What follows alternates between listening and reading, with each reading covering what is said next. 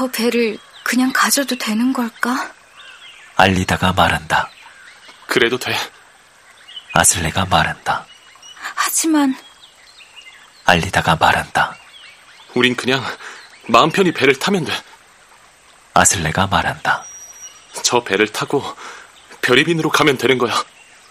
그가 말한다. 두려워할 필요 없어. 그가 말한다. 그리고 알리다와 아슬레는 배로 내려간다. 그가 배를 육지로 끌어당겨 보따리와 자루들, 그리고 바이올린 가방을 배에 싣고 알리다가 배에 올라탄 다음 아슬레가 정박해 있던 배를 풀고는 노를 저 나아간다. 그가 날씨가 좋아. 달이 비치고 별들이 초롱초롱 반짝이고 춥지만 맑아.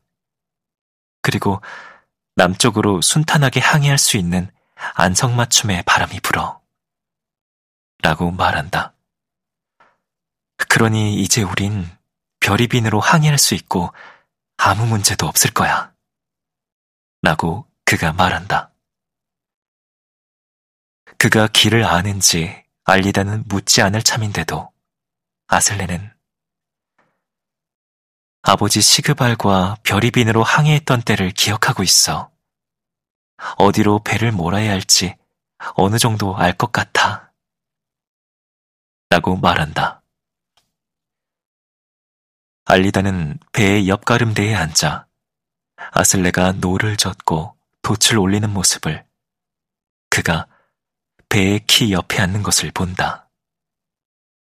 배는 미끄러지듯 나아가 딜리아에서 멀어지는데 알리다가 등을 돌려서 쳐다보니 늦가을 그날 밤은 빛이 밝고 브로테에 있는 집, 그 집은 으스스해 보인다.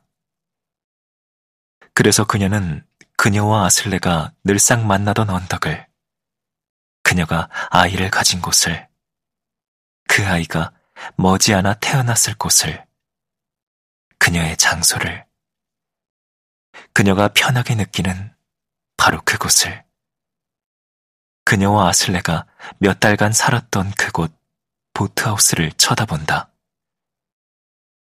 그러고서 그녀가 산과 섬, 그리고 작은 암초들을 바라보는 가운데 배는 미끄러지듯이 천천히 앞으로 나아간다.